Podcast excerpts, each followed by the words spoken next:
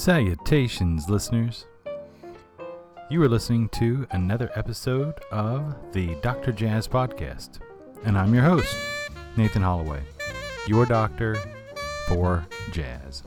And it is our mission here at the Dr. Jazz Podcast to cure whatever it is that ails you through the power and the majesty of jazz music.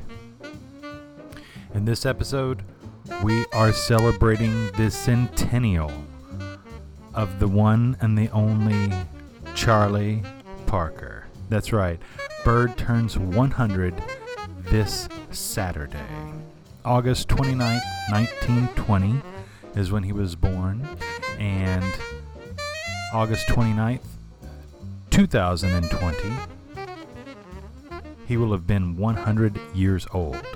So, you know, there's tons of different ways um, to show appreciation for Charlie Parker. You know, I am an alto saxophone player, so and very much a Bird disciple. So this is something I felt very compelled to do. And so what we're doing on this episode is 100 minutes for Bird. And we are going to give you 100 minutes of music of the great Charlie Parker, king of bebop. He is the the one that Dizzy Gillespie said, "Yeah, that's how we got to play it." So, um, some of them are more popular tunes, others are more kind of deep tracks, if you will. So, regardless, we do hope you uh, celebrate with us the centennial of the great Charlie Yardbird Parker. Uh, remember, you can find the Dr. Jazz podcast wherever you find your podcasts Apple Podcasts, SoundCloud, Stitcher. And check out our newly revamped website at Dr. Jazz Podcast, D R J A Z Z Podcast, WordPress.com. And if you'd like to follow us on Twitter to know when each new episode of the podcast drops, you can follow us at NDHJazz. So, enough of the public service announcements. Let's get to some fantastic bebop celebrating 100 years of the great Charlie Parker with 100 Minutes of Bird.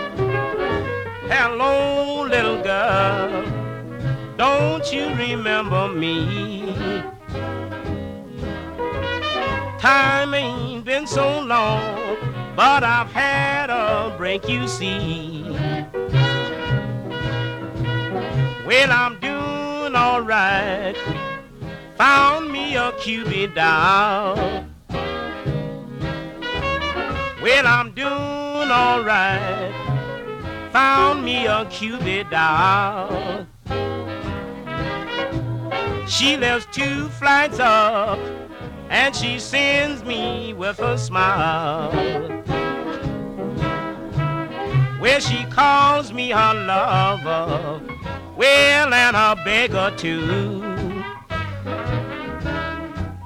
If she calls me her lover, well, and a beggar or two.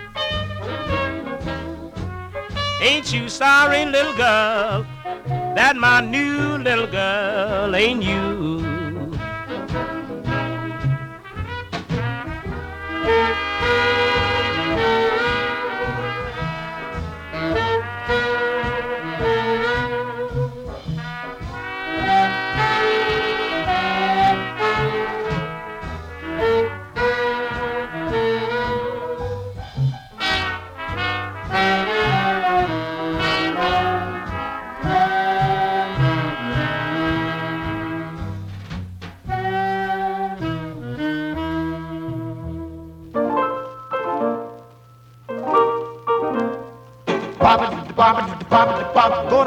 Motorcycle. Pop it, pop it, pop it, pop it, go to motorcycle. Pop it, pop it, pop it, pop it, go to motorcycle. Pop it, pop it, pop it, pop it, go to motorcycle. Pop, pop,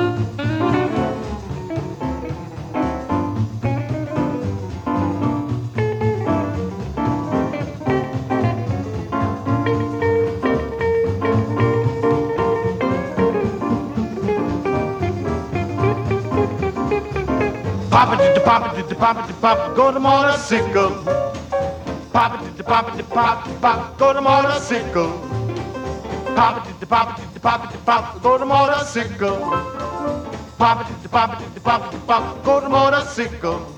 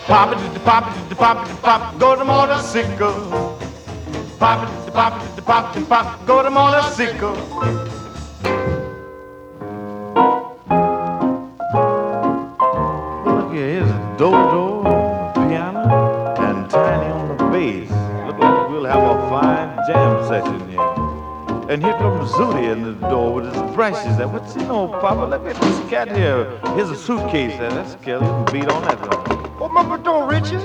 Well. Eh, well, here's Jack McVouty and his tenor. Well, say, Gates, how about blowing some, man? Got the next call. Oh, All right, that's great. Man. Take it. You got it.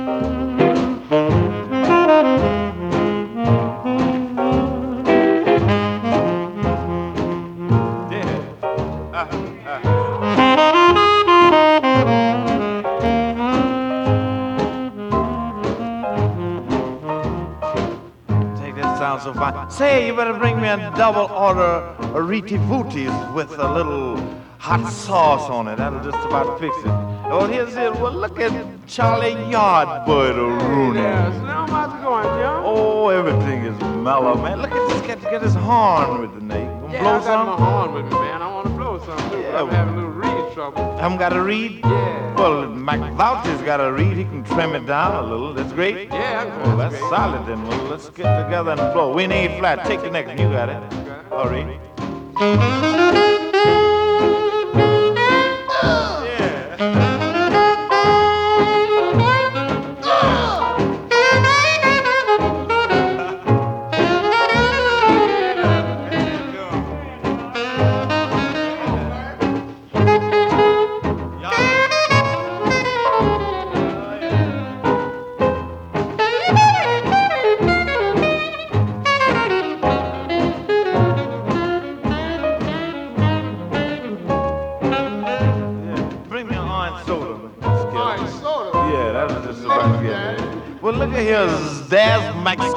McSkiven Rooney with his trumpet there. Oh, Well, what you know? Oh, everything is Hey, solid. listen, I gotta go. What you gotta cut out? Gotta go Jubilee. Jubilee, you gotta make another. That's true. Well, you gotta make a gig. Take the next chord before you cut out. Take the next chord. That's killer.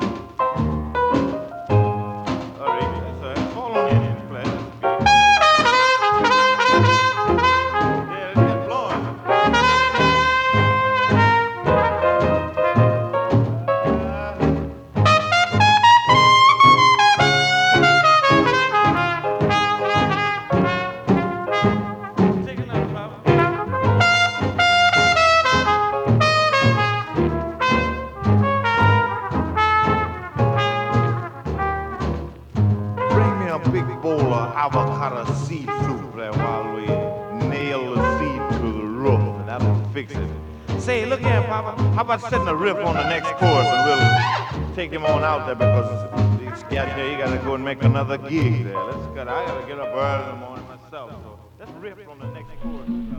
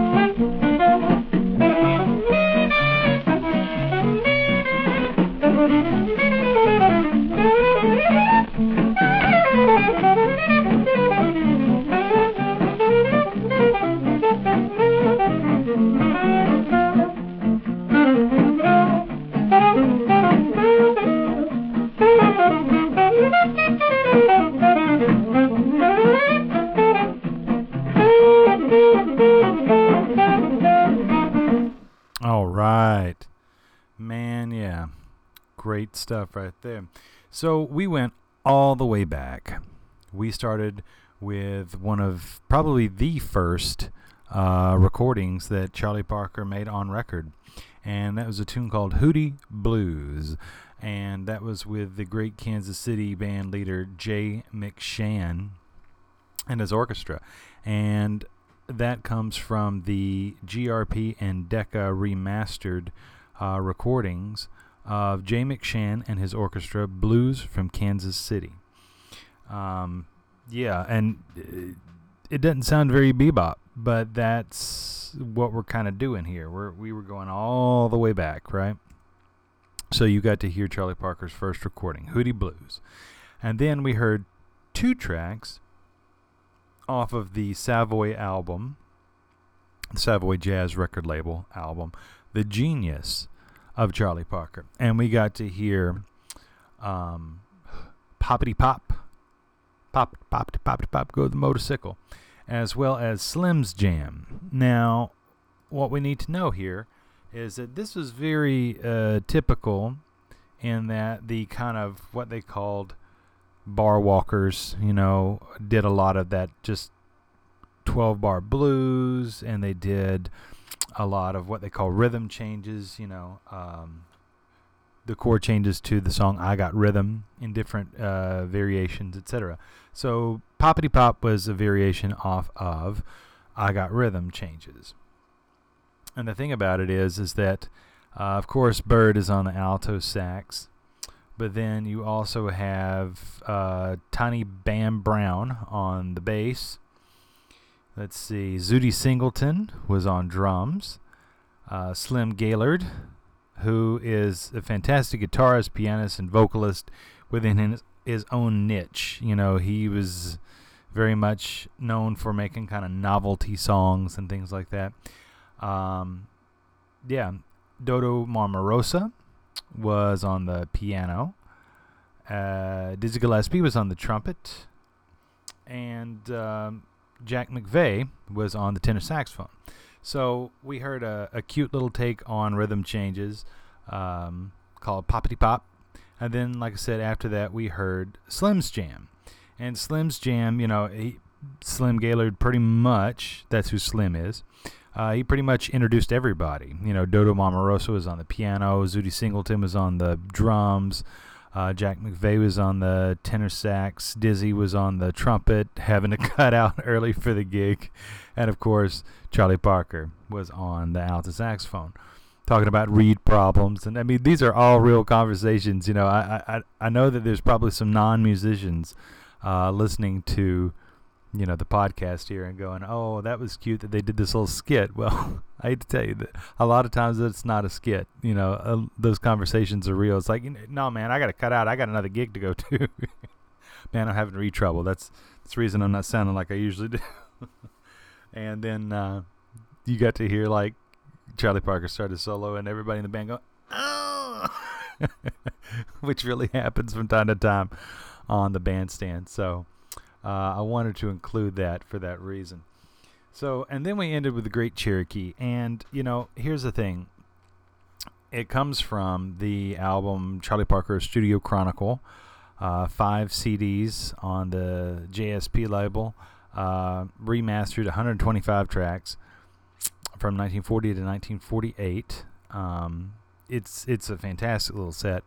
Um, and basically, it, it, it's a very stripped down, bare bones version of Cherokee in that it's just Bird on the saxophone and a guitarist. So, but I wanted to take this moment to kind of give you like a little backstory. So, when Charlie Parker was on the road with Jay McShann in Kansas City, he, you know, would sit there and, you know, he was already known for taking chances, you know, on the um, on the saxophone. And the reason this is, let me go back one step further. Charlie Parker used to practice like 16 hours a day on the saxophone because when he went, he, he begged his mother for a saxophone, and then she finally got him one. And he learned, I want to say it was Honeysuckle Rose, uh, in, you know, like one key. And he went to these jam sessions, and these jam sessions were very, very cutthroat at the time and I mean we're talking lines. Uh, think about it this way: jam cutting sessions, you know, back in the day were like American Idol, you know, qualifying, you know, sort of things. Like you had all the William Hungs out there as well as the Kelly Clarksons, etc. Right? So uh, the point is, is that here's this kid, and he's like teenage, early teenager, preteen, whatever, and you know, in the band or on the bandstand are like professional musicians, you know, looking for talent, basically. And one of the musicians was Papa Jo Jones, the drummer for the Count Basie Orchestra. And here comes, you know, uh, a slew of saxophone players to play. You know, I want to say that they called some other tune, and all he knew how to do is play Honeysuckle Rose in like the one key that he knew it in, which was like F. Well, the tune was in an, that they called was in another key, and he didn't know what to do, so he just kept playing, and he just kept fumbling, and he kept playing, and eventually, Jo Jones took the cymbal off the stand, and like a like the Gong Show, he threw it like uh, Captain America's, you know, sh- shield, and it hit his feet, and it was a highly embarrassing moment. So rather than say, well, you know, screw that, I'm never going to play saxophone again, he took that challenge and practiced 16 hours a day uh, with the drive to never, ever be embarrassed like that ever again. And so he learned things in all keys and he learned licks and he came up with his own uh, way of kind of improvising. And we got to hear that on Hootie Blues. Okay, so needless to say, he he got better, and he got a job, and he went on the road. Well, when they were on the road, they you know all traveled in, in cars, you know, because the the poorer bands did not have these large buses like Basie and Ellington, etc. You know what I mean? So they all took individual cars from gig to gig to gig, from night to night. And one time, they hit a bird that was like a turkey sort of thing. Anyway, it was an actually it was a yard bird, and Charlie Parker says, "Wait, wait, wait, wait, wait, wait, wait, wait, wait, wait! Stop, stop, stop! Go back! Pull off! Pull off to the side of the road!" So they pull off, and you know they're on the way to try to get to the next gig, right? And and to stay with the families and friends, etc. You know what I mean? In order to do that. Well, Charlie Parker goes back, and he grabs this dead bird, this yard bird, and he puts it in the car, you know, like in the trunk. They go on to their their destination, which was this, you know, lady's house that was like a friend of one of the or family member of one of the members of the band, and he he he defeathers the bird and he says we are going to feast tonight. And so and it was all on the yard bird that they had hit in the middle of the road. So that is why he started out with the nickname Charlie Yardbird Parker. Now, by that point in time, he um, also there was a car wreck in which he fractured many of his ribs. When he fractured many of his ribs, uh, they put him on, I believe it was methadone, and to numb the pain. And he was always plagued with this pain. And with that being said, when the methadone ran out, he was already hooked. So the way that he got that numbing, you know, feeling was he got hooked on heroin. And that's not anything I'm going to sugarcoat because that is uh, a legacy that is um, known with Charlie Parker. And we'll talk about that in depth a little bit later. But I'm not going to skirt away from that issue. But in the meantime, he went to New York and he, you know, quit the band and he became a dishwasher at a club where um, Art Tatum, the great Art Tatum, was playing piano. And if you don't know about Art Tatum, Art Tatum was a blind pianist who basically learned how to play piano by putting his hands uh, as a child on a player piano. But what he didn't realize was that the player piano rolls were for dueling pianos.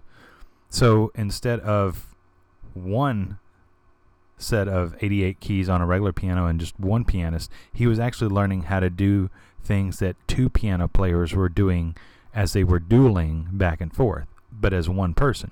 So he started learning this way as a kid, and it was this incredible uh, musical velocity in Art Tatum's playing. And Charlie Parker was enamored with Art Tatum's playing, and he wanted to translate that kind of playing into the saxophone. So he took a job as a dishwasher just to hear Art Tatum play every single night. All of these standards in which he had been already working on and listening to, etc. And it was at the moment that he recorded Cherokee, getting all the way back around. It wasn't a tangent, I promise. When he recorded that version of Cherokee, he felt and he said that he f- felt like he had just gotten wings and he could go anywhere that he wanted to. That it, it didn't have to be certain notes. It could be up and down, it could be left and right, it could be phrases, it could be all chromatic notes as long as they were looking for the pretty notes in between all of those chromatic notes. And he felt like he was finally liberated, like he was finally free. So you got to hear that recording of Cherokee, which was the truly the turning point in which Charlie Parker said, like, this is how we're going to phrase bebop. We're going to phrase it with that same kind of like Kansas City swing, that Kansas City blues feeling, but we can use all the notes if we need to, as long as we're making it harmonically fit. And that's when Dizzy Gillespie said, like that, that, that's it. Like we had the know-how with the chordal structures and the flatted fifths and the tritone subs and etc. But that's it. That's how you phrase it. It's just like what Charlie Parker's doing. So, there we go. There's your your backstory on that. Now, let's get back to another set of great grooving mu- bebop music because now we're going to hear some of the collaborations that Bird had with who we just mentioned, the great John Birks Gillespie, better known as Dizzy Gillespie. Don't go anywhere. You are listening to 100 Minutes of Bird from the Dr. Jazz Podcast.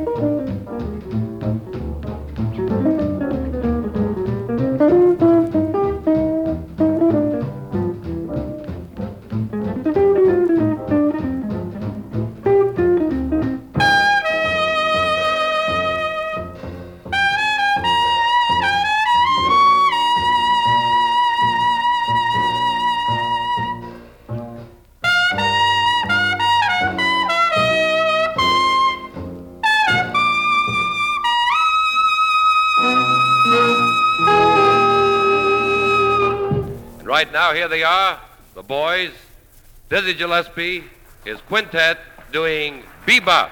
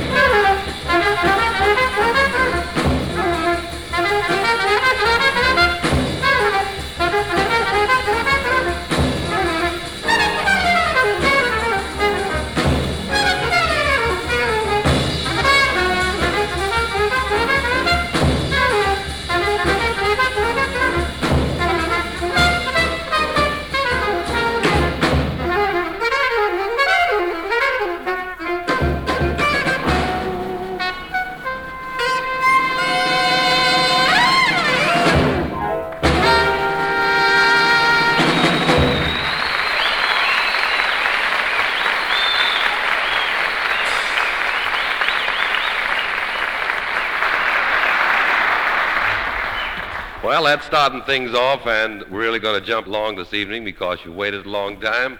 We're not going to waste too much time and give you the next tune. And now, Gates, here's your chance to look before you leap. Hot from old New York and Colonel Bless in that silly at Billy Berg's standing room comes a nation's sensational new jazz trumpet star and his cohorts, Dizzy Gillespie.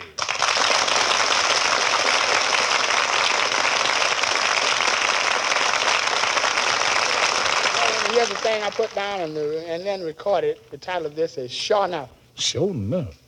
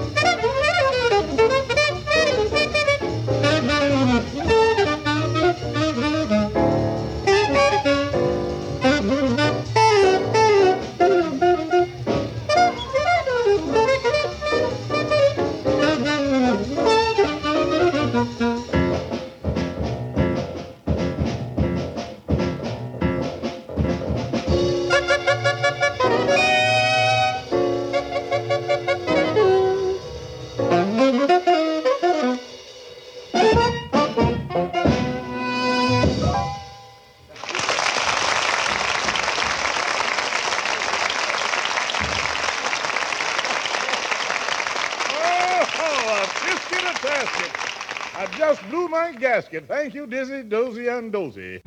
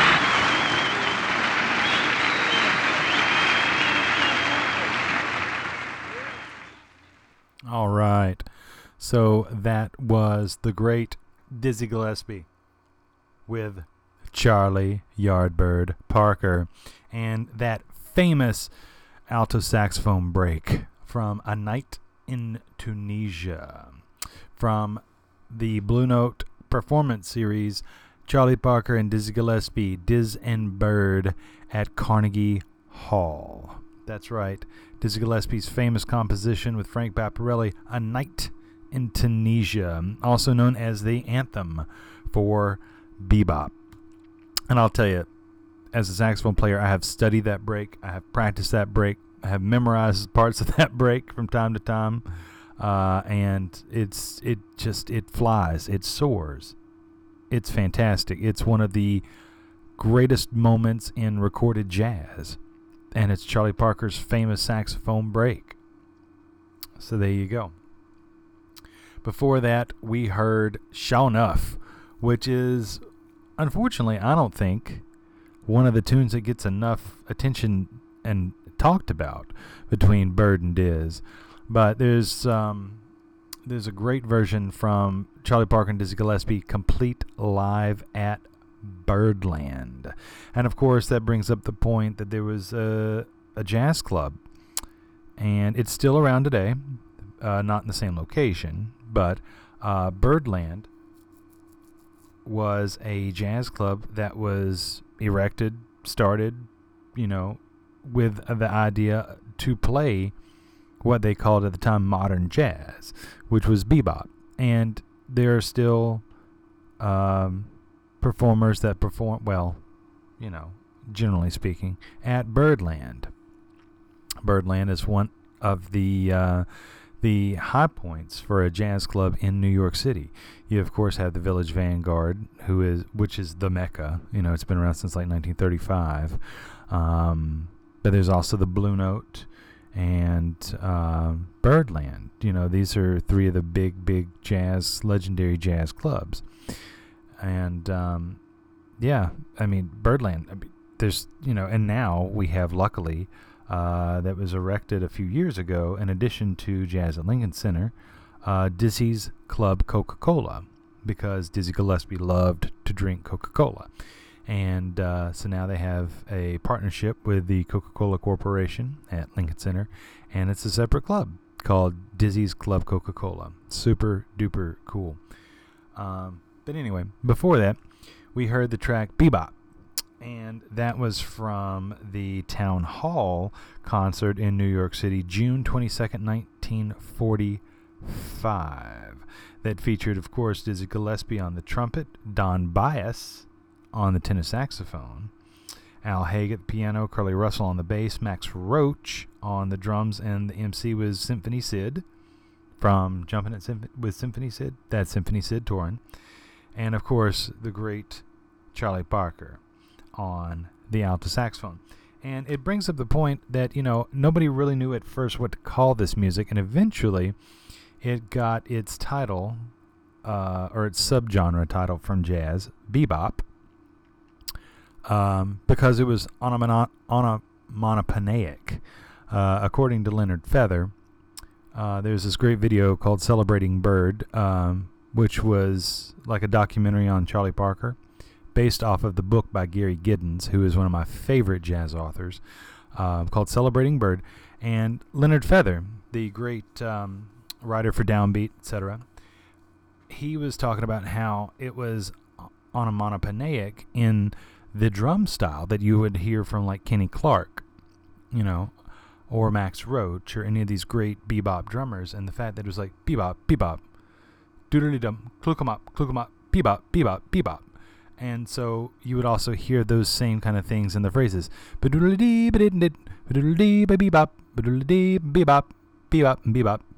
So they called it bebop.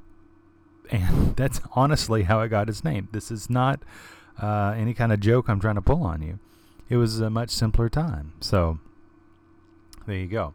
Of course, you had some band leaders that did not like this, you know, because they were using advanced harmonies and uh, like flatting the fifth and things like that. And you had uh, what is it, Cab Calloway that called it Chinese music because it didn't make sense to him, and you had um, what they called trad jazz or Dixieland jazz at the time, stalwarts like Eddie Condon uh, from Chicago who sit there and they would make you know smart aleck comments. They're like they they can flat their fifths, we'll drink ours, you know.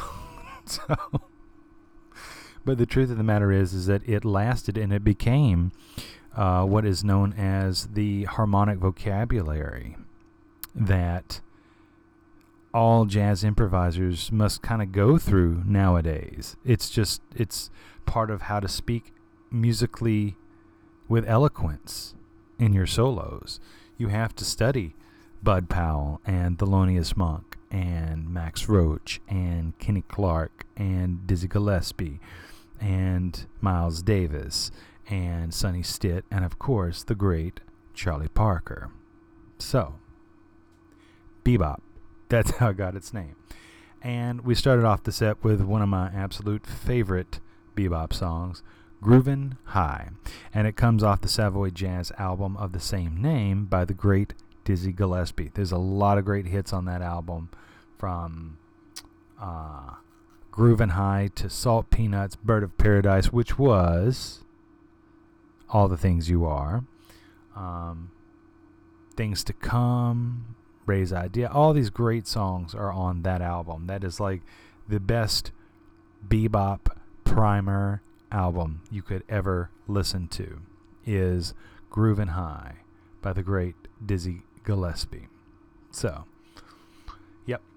it's like a yellow and black cover. It's fantastic. So, but if you're worried about that and you're trying to write things down, don't worry about it. We've got all that information logged on our website and it's a lot easier to navigate and find that information now. All you got to do is go to Dr. Jazz Podcast, D R J A Z Z Podcast, no spaces, dot WordPress dot com, and you can get all your information and album artwork right there. All right, enough talking for me. Let's get back to another set of great bebop, celebrating 100 Minutes for Bird, the centennial of Charlie Parker, August 29th, 2020.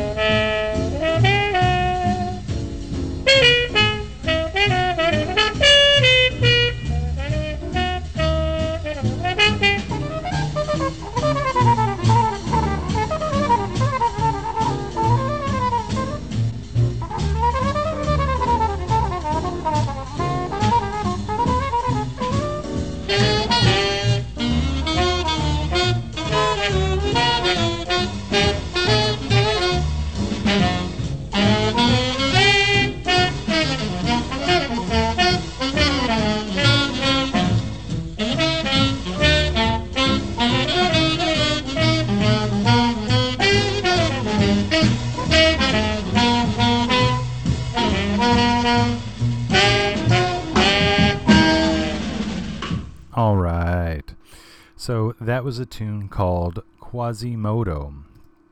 And that was from the Chronological Classics 1947, which featured the great Charlie Parker with Max Roach, Miles Davis, Duke Jordan, Tommy Potter, and J.J. Johnson. Before that, we heard Marmaduke uh, from the Chronological Classics, Charlie Parker 1947 to 1949, uh, which featured Bird with Machito, Miles Davis, Kenny Dorham, Max Roach, Buddy Rich, Hank Jones, John Lewis, and the great Ray Brown.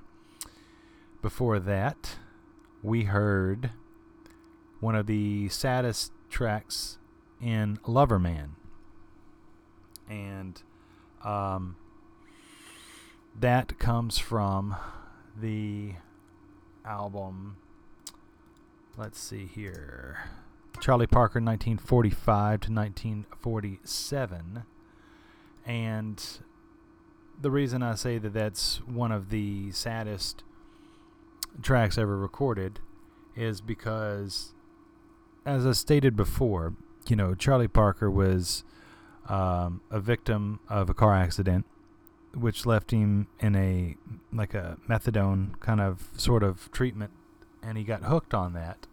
It's I guess you could call it kind of the first prescription uh, drug thing, you know, because it was there were clinics with for methadone for you know people who had accidents and stuff, and it led to an addiction to heroin, and um, you know, eh, sadly, you know, he was on the road with um, Dizzy Gillespie, who we heard in the first track that started off the set, Ko-Ko, um, from the the same chronological classics album 1945 to 1947 and you know dizzy and bird they were one of those uh, musical pairs that truly complemented each other so very well. And for the most part they got along very well too personally. Um, charlie parker you know was got so manic and excited over things. There was one time where Dizzy Gillespie said that he got so excited he kissed me right on my mouth, man. you know? um, because Bird had he was a fan of dramatic flair, to say the least. And um, but Bird in turn said, you know, Diz is the other half of my musical heartbeat. And I mean, that's strong words coming from a genius like Charlie Parker.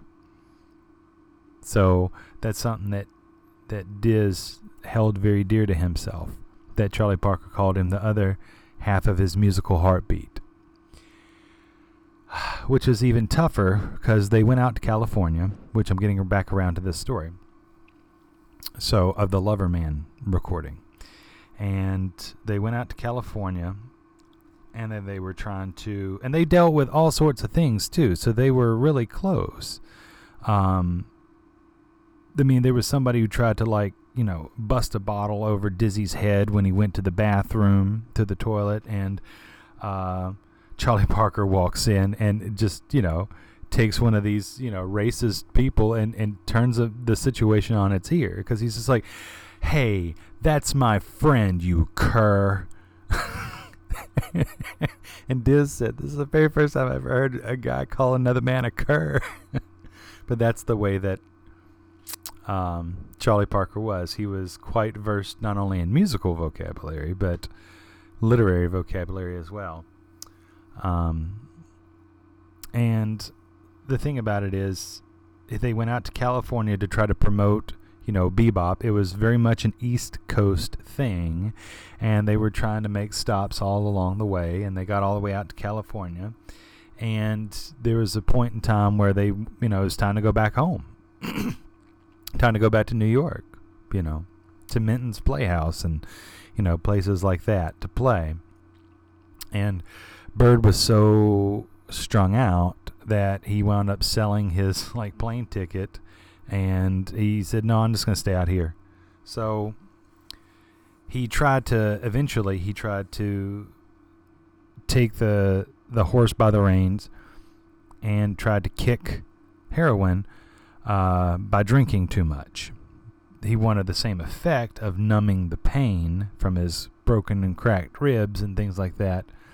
And so he tried to find that same numbing agent in alcohol. So he would sit there and try to drink like an entire bottle of whiskey and brown liquor and things like this. And he was so drunk out of his mind that he really didn't need to be at a recording session. And he brought the liquor with him to the recording session. And he just kept drinking and drinking and drinking. Well, they needed to record another side. And I believe it was Babs Gonzales that talks about this, and he said that um, he had no business recording. He said, but the the recording, the record producer basically was holding Charlie Parker up, you know, by his like waist. He was like holding him up so that he could still play, and he was holding him up to the microphone. So what you literally hear is the drunk noodling ramblings of a jazz genius over a ballad like Loverman. And even drunk out of his mind, there's still heartfelt emotion. There's still like classic bebop lines that some people couldn't do 100% sober. And I think that that's a testament to Charlie Parker that even though he shouldn't have been recording that track of Loverman, as heartbreaking as that was, it still is better than on his worst day than a lot of cats on their best day. And there's a lesson in there, but So, needless to say, Bird hung around California while Diz went back to New York with everybody else in the band. but Bird eventually made his way back. Uh, he found a new, you know, hookup named Moose the Mooch. And uh, he actually, because he stayed out in California dealing with these issues, he found a way to get bebop to, you know, become very acceptable out there and inspired a younger generation of players as well. So, uh, but he got b- back to the point of being functional as a player and a musician. He got back to New York. He got a new group together, and he got signed to Verve Records, and he started making some of his most famous, famous tracks and compositions, and that's what we're going to hear in this next set. So don't go anywhere. You are listening to 100 Minutes for Bird, a celebration of the centennial of Charlie Parker. On August 29th, 2020, Charlie Parker turns 100. Thank you for listening.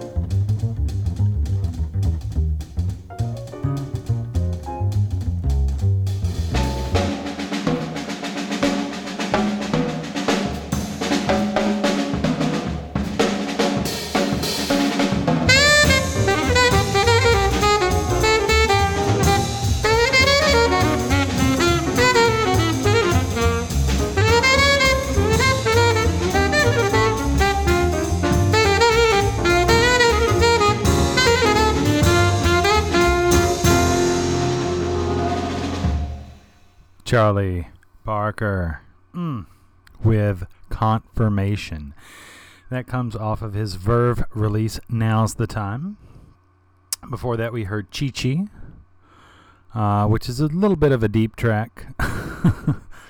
um, but there, and it comes from the same album, Now's the Time. Uh, there's a little bit of a backstory for me personally to Chi Chi. So, as I'd mentioned previously, um, I'm very much a Charlie Parker disciple.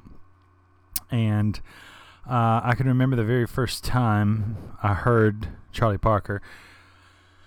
I had read a, I had actually, um, I'd seen the name in a bunch of my like jazz history books, and you know, at, at, at this point in time in my development, when I was a young kid, I'm talking like eighth grade, maybe ninth. You know, nah, no, it was eighth grade. Eighth grade. Uh, my school library had these um, Black a- uh, Americans of Achievement series, you know, by Coretta Scott King, Dr. King's wife, and um, there was they only had four books there, and I'd already checked out, and I was very much immersed in the big band era at this point, you know. Um, Benny Goodman, Artie Shaw, Glenn Miller, Harry James, Duke Ellington, Count Basie, Louis Armstrong, that sort of thing, right? And I'd already read the book Duke Ellington, and somebody had checked out the Count Basie book, believe it or not. So I'm like, hey, there you go.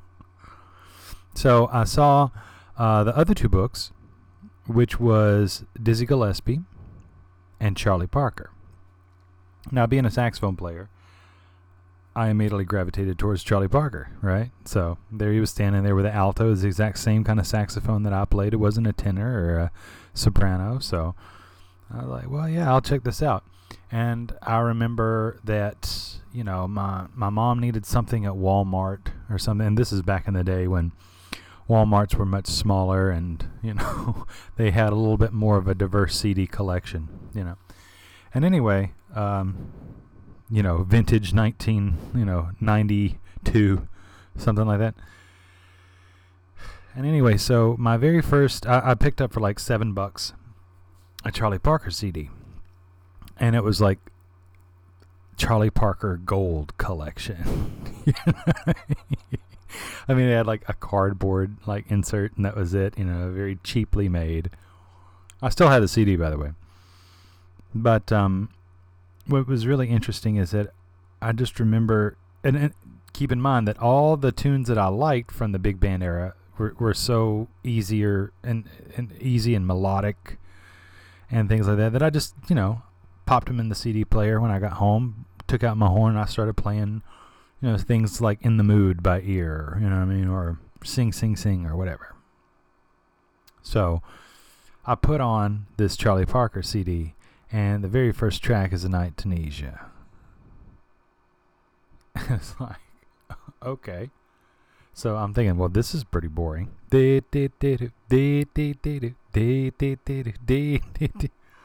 And then it gets to tracks like Ko-Ko, you know, that we heard before. And that was a lot harder to figure out.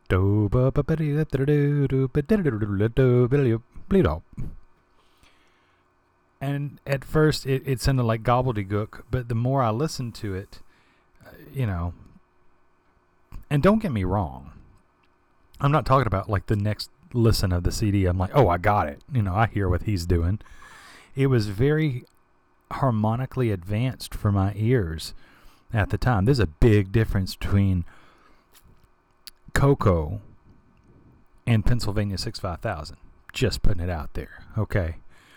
Uh, between Confirmation and Little Brown Jug. So there's, yeah, there's a big difference. Um, so, but uh, I, like I said, I, I saw this book, you know, Charlie Parker, and I'm like, well, might as well see what this guy's all about.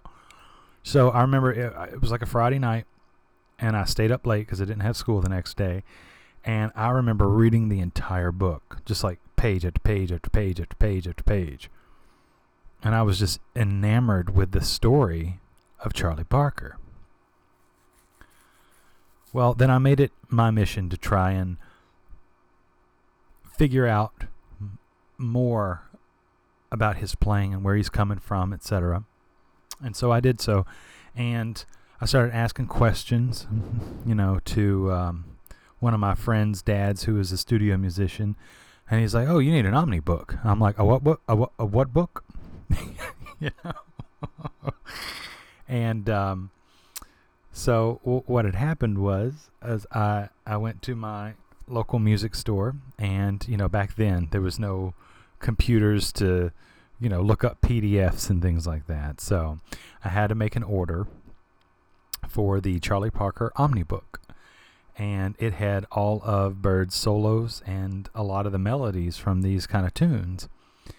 And that's what I did. And I, I learned about the harmonics of improvisation through Charlie Parker, how to phrase in that Kansas City Kansas City bebop kind of style. And then getting all the way back around to Chi Chi, when I first started college, uh, I went to a very small college when I first started for the first three years. And the guy who was in charge of the jazz program was like a mad scientist kind of um, personality. And he was this crazy trombone player that looked like De Niro and Jackie Brown. He just had the thick mustache, you know what I mean? Crazy as all hell. And long story short, he was a J.J. Johnson slash Parker disciple as well, which is one of the things that really led me to kind of go to this school to study with him. So he had a lead sheet of Chi Chi that we heard in this set, and he had it in multiple keys. So he would love, he was also, you know, the leader of the jazz combos as well as the big band, and I was in both. And we sat there, and he would love to play Chi Chi, you know, as like a, a warm up blues. So we'd, we'd play Chi Chi in F, you know, and we'd also play it in concert A flat, which is the, the key that Bird recorded it.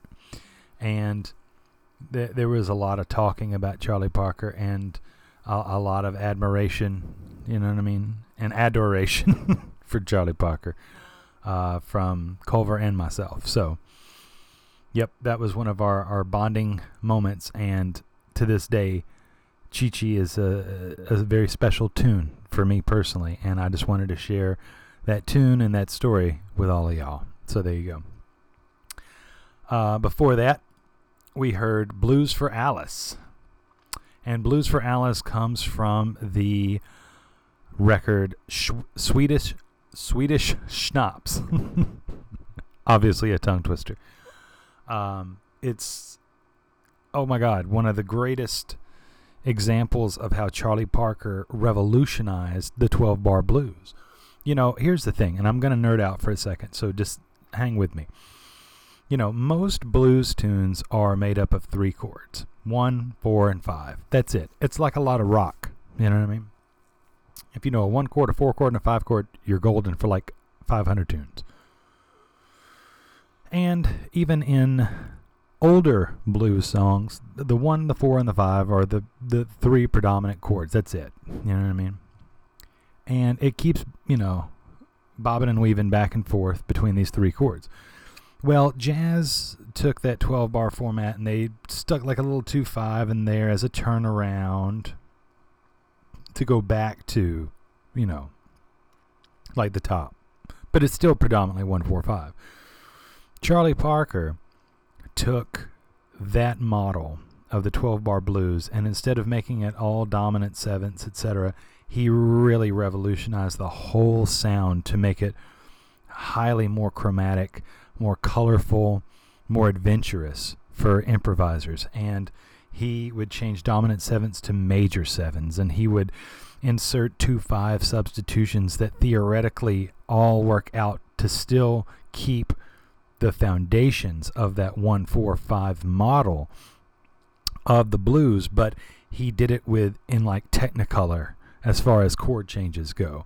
And I mean, we're talking about exploding the chord changes from you know, um, like one, four, and five, three mere mere chords to, let's see, one, two, three, four, five, six, seven. I mean, you you blast past that many in just the first three bars, and he would do minor seven flat fives to dominant seven flat nine chords and then he'd have minor seven to dominant seven chords that lead into all these sequences. And it's he'd have tritone substitutions and that could be used. And it really made it to where improvisers bebop improvisers could in fact present all these chromatic tones within the chord structures of a of a blues. And it became Parker changes is what it became. And this also was the very first incremental step in jazz to making substitute changes for something very familiar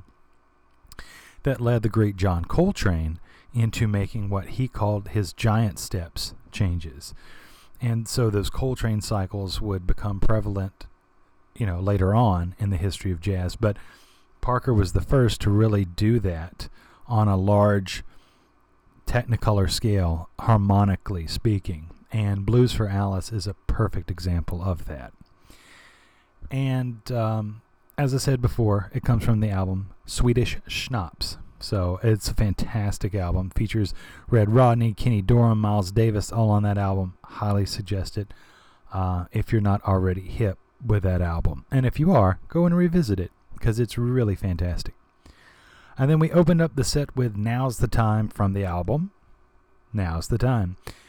And this is truly one of the most melodic solos of all of Charlie Parker's canon of recorded solos. This is the one that most students learn first because it is so melodic.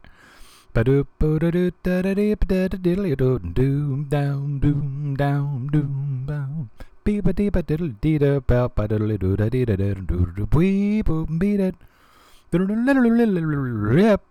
You know, it's just uh it's so bluesy, it's melodic, it's scalar, it's still got a lot of those little pockets of bebop, hell for leather speed, and it, it's just it's glorious. It really is. Um yeah, it, it it's the uh there you go. It, it's the Eine kleine Nachtmusik of the Charlie Parker canon. I mean, it's perfect in every way. So, like I said, all these selections come from the Verve label, and we really hope that you dug that. Uh, we got more music coming at you. We got one, two, three more sets, so do not go anywhere. You are listening to 100 Minutes for Bird on celebrating Charlie Parker Centennial on August 29th, 2020. And we are celebrating that here at the Dr. Jazz Podcast. Remember, you can find the Dr. Jazz Podcast wherever you find your podcasts Apple Podcasts, SoundCloud, Stitcher. Um, we're also got all this information on our website, Dr. Jazz Podcast, D R J A Z Z Podcast dot wordpress.com. And please check it out because it has been revamped and easier to navigate. Uh, and you can find us and follow us on Twitter at NDHJazz. We'd love to hear from you. Don't and please, by all means, subscribe, tell your friends, write a review, like, send us an email, whatever. We will get back to you. Promise. So, that being said, all PSAs out of the way. Let's get back to another great set of bebop.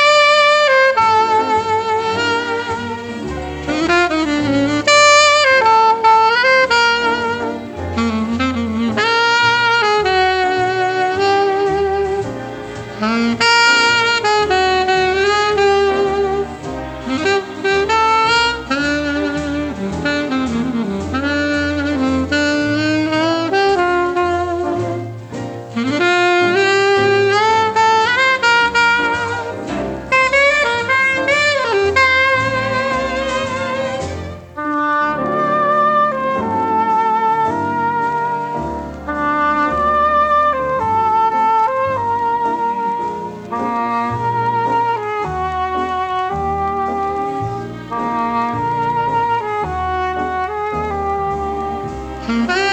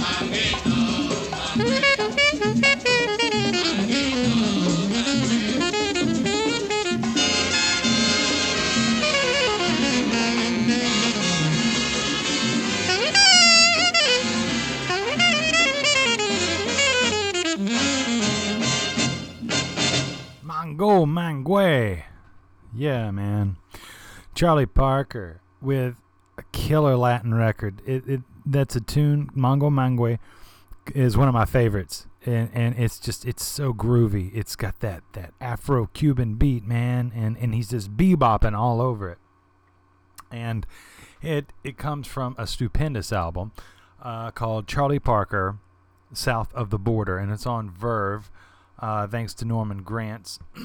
There's the Afro Cuban Jazz Suite by Chico O'Farrill on that album. He also does so many other great songs like Tico Tico, La Cucaracha, La, La Estrellita. Uh, and that's also the album that My Little Suede Shoes is on, which is a great Charlie Parker, you know, original composition, by the way. Um, this, no doubt, is a, res- a musical response to the great Dizzy Gillespie because Dizzy, you know, his partner in crime, uh, his other half of his musical heartbeat, was interested in doing very different things. Of course, they were both pioneers of bebop, but Diz was very, very, very interested in bringing bebop to the forefront. So, for instance, it was Dizzy Gillespie's look, first of all, with the goatee and the soul patch and the dark rim glasses and the beret, that f- fashion wise um, drew a lot of young kids, black and white, to start dressing that way. And they called them eventually beatniks. So there you have it. Um, Dizzy Gillespie also was a lot more of a stage showman and a comedian, and he would rap with the audience and make jokes and things like that. Dizzy Gillespie was famous for saying like, "Thank you very much. We now like to take this opportunity to introduce the band," and then where most band leaders would say that, and then they'd go through each person in the band, he would automatically turn away from the mic and start shaking hands, and then like, "Oh, have you met so and so?" To where nobody in the audience could hear it, and it was funny because it's like members of the band would just be introducing each other. So this kind of like stage uh, co- comedy routines, things like that, was very much in Dizzy's you know personality but then musically he could be razor sharp and he was very very demanding um, Dizzy was also an ultimate teacher. He wasn't one of these uh, personalities that's like, well, if you can't get it, you know, you're you'll never learn how to play bebop. He's like, no, no, no, no, no, no, no. Let me show you how to flat fifth works. You know, I mean? this is a tritone substitution, and so he would start teaching. He was the ultimate teacher. Uh, Dizzy was also interested in bringing the idea of big bands and bebop together. So Dizzy had his own big band with five trumpets, you know, a bunch of trombones, a bunch of saxophones, a full rhythm section. And they would do bebop music, but in a big band format because there was a lot of critics and a lot of listeners that just felt like bebop was strictly for combos. It could never be something that was for big bands and he wanted to set out to prove everybody wrong. And he did because he had some killer big bands with cats like Phil Woods in the in the saxophone section, cats like uh, Quincy Jones and Lee Morgan in the trumpet section. You know, um, cats like Melba Liston and Frank Rehak in the trombone section, and of course, how could we forget his rhythm section? That was the Modern Jazz Quartet that's who wound up becoming the modern jazz quartet. there was Milt Jackson, there was like John Lewis, and a whole bunch. You know what I mean? So Dizzy knew what he was doing. But all the way back around a point, Dizzy was also very, very, very interested and enamored with the rhythms of Cuba and that kind of Cuban, you know, uh, sensibility uh, of rhythm with with the the congas and that kind of percussion, those kind of rhythms, those kind of songs, those kind of harmonies. He was very interested in fusing Cuban music with bebop, and you know it was kind of this this first like Afro Latin combination that some people call Cubop. You know, he he even had a, a stream of songs called like Cubana Be, Cubana Bop, etc. Uh, there was also Manteca, you know, which was hugely important. And he he really did. He started writing a bunch of things like Manteca, but he also did things like Con Alma. You know, he brought over Chano Pozo, the great um, you know, over from Cuba. He was also very responsible for bringing over Paquito D'Rivera, uh, Arturo Sandoval, and Irakere with um, Chucho Valdés. You know what I mean? And and Bebo Valdés, and you know that whole thing, right? He he was even welcomed uh, by the Castro administration, which was very rare for an American to be to do that, uh, to come into Cuba and to perform and, and do all these things. So there was a real love for Cuban uh, music and Cuban people from Diz, and he very very very early on in the 1950s would um, you know he he he was bringing that fusion of bebop and Afro-Cuban uh, rhythms together, you know, and he he put out a bunch of records like Afro, that was a good one. Uh, if you even listen to the Dizzy Gillespie Orchestra at Newport, there's killer versions of like Manteca and stuff like that on there as well. So I highly suggest that. But Charlie Parker was not part of that project. So it's no doubt, as I stated earlier, that it was uh, a musical answer to Diz, as if to say, well, I can do that too. I can bebop over Afro Cuban rhythms. So he came out with Charlie Parker South of the Border, which is all a fantastic record. And we're all the winner for that because we get all this great music. Before that, we heard Four Brothers. And if you're confused, yes, it's still the Woody Herman tune, Four Brothers. In fact, it's Charlie Parker as guest soloist with the Woody Herman Orchestra. It's uh, an album called Bird with the Herd. you know, the Thundering Herd is what Woody Herman's band was known as. And it was this meeting in Kansas City, at all places, uh, 1951.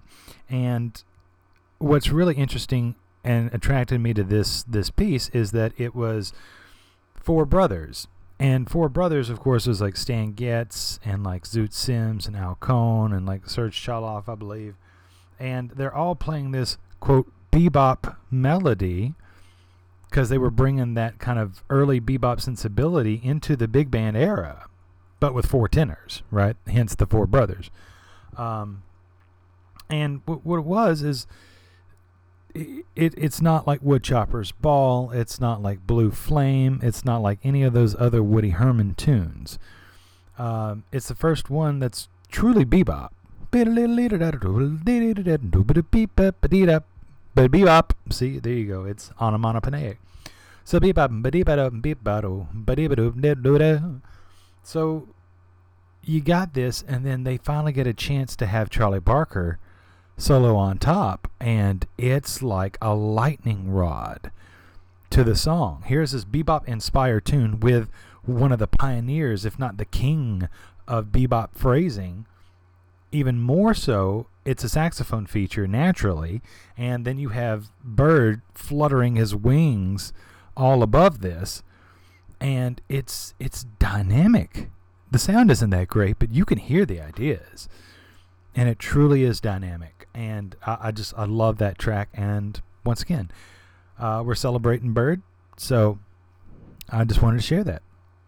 And then we started off the set with two fantastic tunes uh, from the Charlie Parker with Strings uh, on the Verve label. We heard "If I Should Lose You," and then we started off the set with the Gershwin classic. They can't take that away from me, and oh my God, it's just it's incredible because it, this is the very first time that it was like a jazz musician with a string orchestra kind of backup. You know, that was his uh, supporting cast, if you will.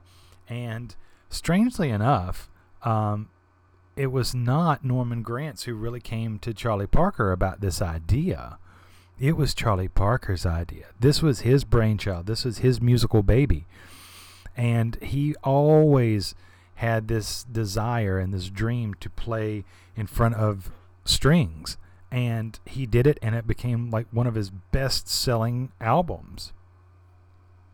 And on top of that, it kind of set the, the gravel, the road, the, the blueprint, if you will, for so many of these jazz with strings projects, like Clifford Brown with strings, Dizzy Gillespie with his operatic strings, you know, um, so many of those wonderful takes that we have.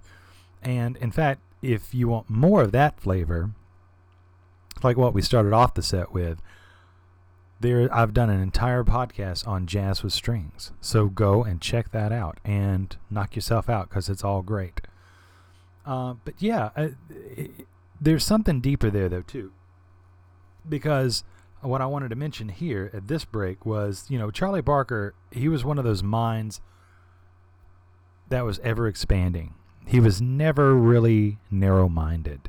He, even though he was this African American who is a jazz musical pioneer, he had deep respect, love, admiration for great classical music like Igor Stravinsky and Varese and you know all all these great composers Messiaen.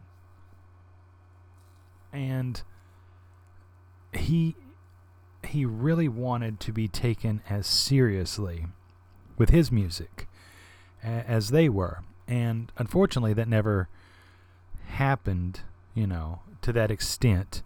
Um, but here we are, and th- there's a faction of us who, who truly do love Bird uh, and put him in the same regard as Stravinsky. Because I do. You may not, but I do, you know. Uh, of course, I'm very biased. But th- th- there's a story that goes along with this as well that Charlie Parker, when he was out in California, you know, that's when Igor Stravinsky was living out in California, and he found where Stravinsky lived. And Stravinsky had this gate, you know, um, surrounding his property and his house.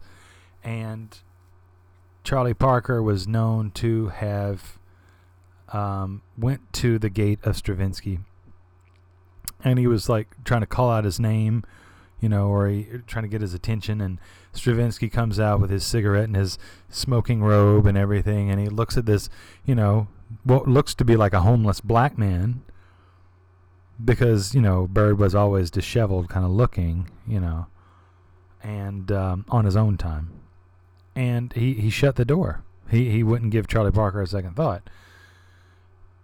So, and I guess what you know, uh, that scene is, is is based on some truth um, from the movie, which I highly recommend. Bird, directed by Clint Eastwood, who is a big jazz supporter as well. Um, yeah, it, and it stars um, Forest Whitaker as Charlie Parker. So, if you get a chance to watch that movie, I highly, highly recommend it. Uh, it's pretty true to. Not everything is true, but you know, uh, as Chan Parker, Charlie Parker's you know widow, uh, said, the idea that Stravinsky and Bird did not work together is one of favorite Bird's favorite words. It truly is a travesty. So, uh, but yeah, man, and taking it full circle, right? Stravinsky would eventually write the Ebony Concerto with none other than the Woody Herman Orchestra. So go figure. Ah, but that's a different discussion for a different day.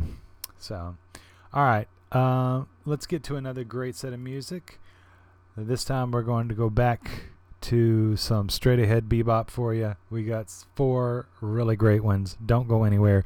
You are listening to 100 Minutes for Bird, 100 musical minutes of Charlie Parker celebrating his 100th birthday on August 29th, 2020. Don't go anywhere. Salt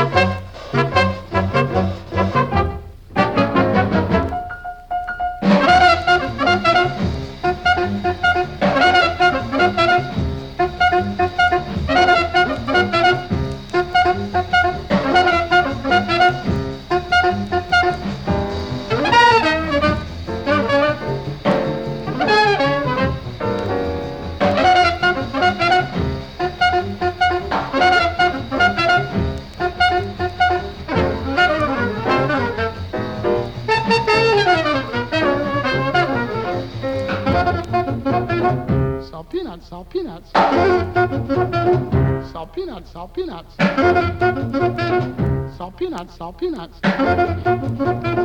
Salt peanuts, salt peanuts.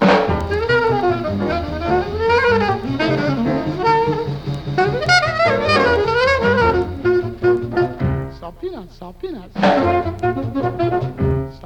Salt peanuts,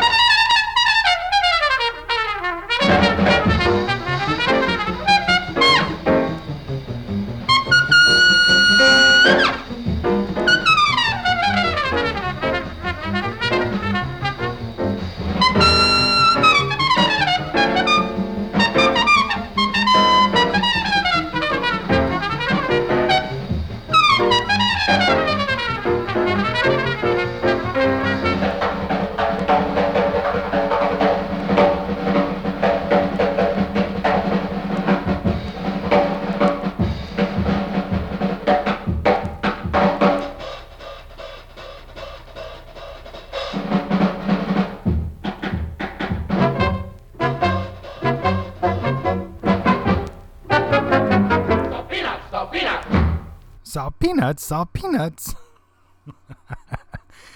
Ah, salt peanuts. One of my absolute favorites, and I and I pushed it toward the end. I could have put it earlier, but I just it, I pushed it towards the end because I just absolutely love that song. It's the song that even kids um, gravitate towards in the bebop idiom. It it's just it's a magical song. Kids love it, grown-ups love it, everybody loves it. And in fact, the the rumor is is that Dizzy always used to love to put salt peanuts into the glass Coke bottles. You know, when he had a, a, a Coca Cola, he'd take a swig or two of the Coca Cola and then he'd put in some salt peanuts, and then you kind of get this salty Coca Cola flavored peanut combination. I've tried it before. It's not bad. It's not for everybody, but he loved it. So, salt peanuts. And that comes from the Dizzy Gillespie Savoy Jazz album, Groovin' High, which we alluded to earlier.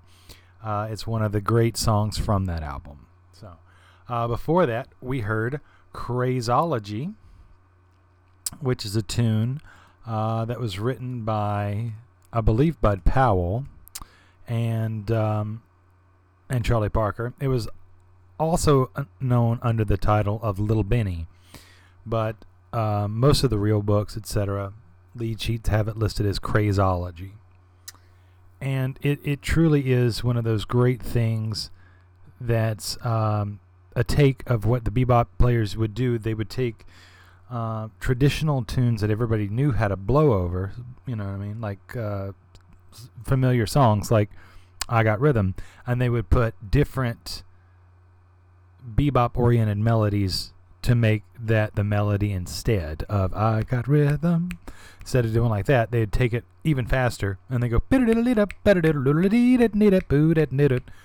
so uh, yeah that's just one of those those great tunes and that comes from the chronological classics album of charlie parker 1947 um, yeah great great great stuff but before that we heard embraceable you which is one of the most um, gorgeous, gorgeous uh, uh, takes that Charlie Parker did, and it man, it's just it's something special because it truly is this.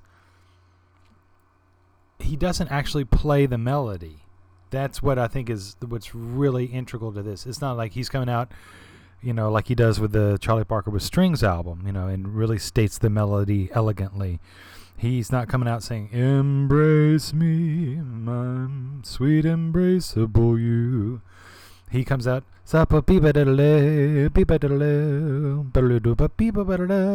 and he he's just improvising melodically, beautifully, but he's really going to the limits of, of the melody to where it's not really recognizable to most listeners, and that's okay.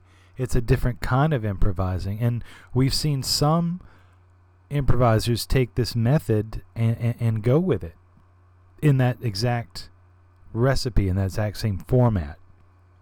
Two that come to mind right off the bat are um, cats like Lee Konitz. He was famous for, for this, especially in like his albums like Motion and he would play a standard like what Bird just did with Embraceable You, but y- you wouldn't hear it. You know what I mean? It'd just be his uh, improvising over the changes of it, and that's okay. Um, John Coltrane is another way, uh, is another example that comes to mind. You think of the album Giant Steps, and you take a tune like Countdown, and he he didn't play the melody to the very end. He would just start off like like a, a, a bullet out of the gun. He just like bam, you know, just started improvising. And then you wouldn't hear the melody till the very last chorus before the tune wrapped up. So, yeah. Charlie Parker, man, just absolute killer stuff. And he was doing that. And I don't know. It's just, it's beautiful. And I wanted to share it with you. And then we opened up the set with Donna Lee. And Donna Lee comes from the album The Immortal Charlie Parker on the Savoy Jazz label as well. It's a black and yellow cover. And um, man. And Donna Lee actually is another example of that sort of thing that I was talking about before with Crazology. They would take a familiar tune with familiar changes and then they put a new melody, a bebop melody, on top of it. Well, Donna Lee is actually the same changes as the uh, jazz standard back home again in Indiana. And they would they took that and um, instead of going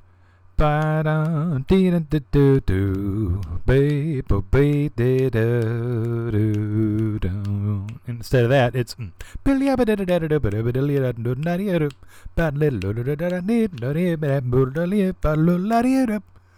and yeah, it's just it, it it's it's just the way the beboppers thought. You know what I'm saying? Um, yeah. So now, I also want to, I, I, mentioned earlier that I was going to talk about this a little bit before or later in the podcast, which we've come to that point. But, you know, Charlie Parker, one of the things that uh, is synonymous with his the rise and fall of Charlie Parker and his career in music is the use of heroin. And he it was it was truly one of his demises and and, and it there was plenty of times where he would try to substitute that same feeling. Um, there were other times where he would try suicide, all these things. But still, musically speaking, the the fact that he did these things like heroin made other people think, and because his music was so otherworldly, it made so many other up and coming jazz musicians feel as if they needed to take heroin as well in order to sound like Charlie Parker. And so, from trumpet players to piano players to other saxophone players, especially saxophone players, you could look up a list and you would be shocked to find uh, names that you wouldn't even have thought would be stars that were hooked on heroin, and they were. And it, it, they, they readily admit that it was foolish or that it was the hardest thing that they've ever had to do in order to kick. that habit. But everybody from Jackie McLean to Art Pepper to Gerry Mulligan to Stan Getz to Miles Davis, they've all done heroin. And so many of them um, did it because they wanted to play bebop. And they thought the only way to do that was to, the only way to play like Bird is to live like Bird. And that's a huge mistake and it was up to them to stand on the shoulders of Charlie Parker and continue the music to keep it flowing. I mean, it was just it was a readily available thing at that time, and sadly, there was so mi- there's so much music that is missed due to the dependency on this this drug. You know, it, it, it you think about all the, the music that Fats Navarro would have made had he not been strung out. Or, you know, how much more music would we have from Charlie Parker if that didn't happen? So, you got to think of these things. But I also wanted to take this moment uh, to mention you know, there's a lot of great stuff uh, of, of Charlie Parker out there already. There's more things coming for his centennial. There's a great, uh, through Hal Leonard, there's a great uh, book of complete scores of Charlie Parker. You could equate this to if you were if you're a fan of music that the Beatles had like a complete scores to all of their songs uh, and like a hardback edition. Well, this is similar to that, but it's for Charlie Parker and it's all the piano voicings, the bass lines, the trumpet uh, harmonies, the trumpet solos, the saxophone uh, solos, everything is, is there for his complete recordings, and uh, it's about sixty bucks. So it's not too expensive. We're not talking like two hundred dollars for the set. You know what I mean? So it's under hundred dollars, and that's coming out in September. Um, but as far as old and red, older things that are readily available, you know, Gary Giddins' book, uh, I mentioned earlier, Celebrating Bird by Gary Giddins. Um, that's a great book. Uh, Stanley Crouch, I know, say what you will about Stanley Crouch, but uh, Kansas City Lightning, that that's a that's a great book about Charlie Parker as well. Um, yeah, the the Clint Eastwood film Bird starring um, Forest Whitaker that I mentioned before. That's a great movie to check out if you're interested in learning more about Charlie Parker. Um, yeah, and I mean, and and just more than anything, the music, right? So uh, there's a great documentary, as I said, um, called "Celebrating Bird," based on the book of Gary Giddins. If you want the uh, the video version, so to speak, you know that's that's really good too. Uh, if you look on YouTube, there is a BBC documentary through Britain that on the life and times of Charlie Parker that's really interesting as well. So, and then of course, you know, all of that comes with interviews fr- uh, with the great Dizzy Gillespie and Leonard Feather, and you know, cats that knew Bird very well. His his his wife Chan Parker. Um, but yeah, you know, Charlie Parker, unfortunately, uh, besides his own demons, he, he was living with a lot of other problems as well. Like they lost a child. Um,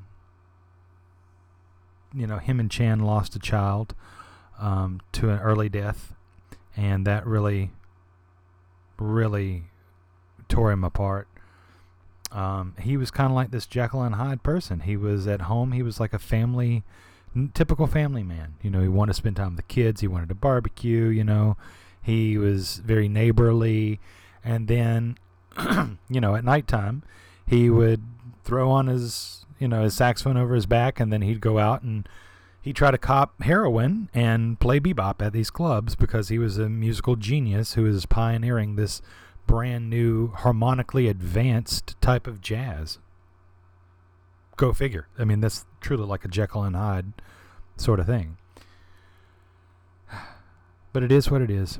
And I mean, that's the that's one of the great stories because it's the rise and fall, you know, the the triumphs and all of the tribulations all in one. The great Charlie Parker. So, um, we got one more set for you. so, um, it's a doozy. It's got tons of great stuff. Uh, it also has some great pairings in this too. I'm just looking ahead. So, uh, once again, thank you for listening. Um, don't forget to check out the website, Dr. Jazz Podcast, D-R-J-A-Z-Z podcast.wordpress.com. It's been revamped, so check it out and let us know what you think. Also, subscribe through Apple Music, write a review. That would be helpful. Um, you can also find us in SoundCloud, Stitcher, or wherever you find your podcasts. And if you want to follow us on Twitter, love to have you follow us at NDH Jazz. Now, let's get back to our last set, celebrating 100 minutes for Bird. Charlie Parker at 100, August 29th, 2020. Hit it, Bird. Here they are. This is Charlie Parker and the famous Dizzy Gillespie.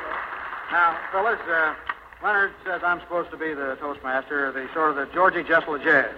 So, Charlie, I want to award you now uh, the Downbeat Award for the best alto sax man of 1951. Congratulations to you. Thank you. And uh, Diz, this is to you from Downbeat for being one of the top trumpet men of all time. Congratulations, Diz. I mean Dizzy. I got a little informal there. Uh, you boys got anything more to say? Well, Earl, they say music speaks louder than words, so we'd rather voice our opinion that way, if you don't I mind. think that'd be all right with everybody if you really want to do it.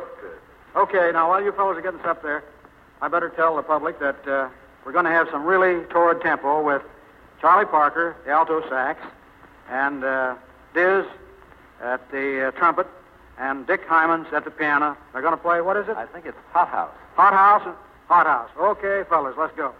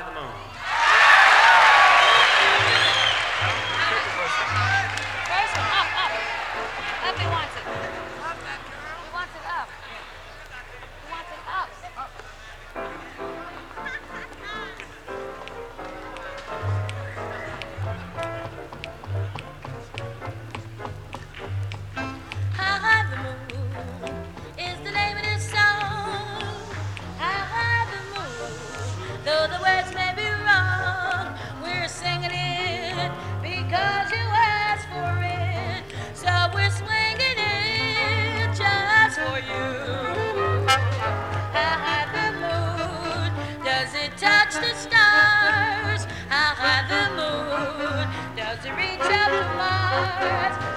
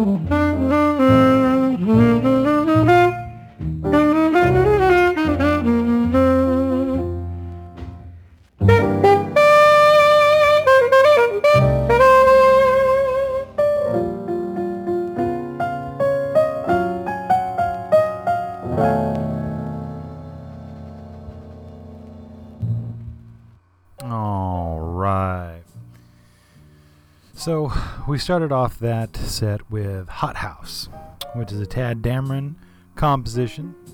and like I'd mentioned before, it's another one of those bebop songs that takes the changes from a standard.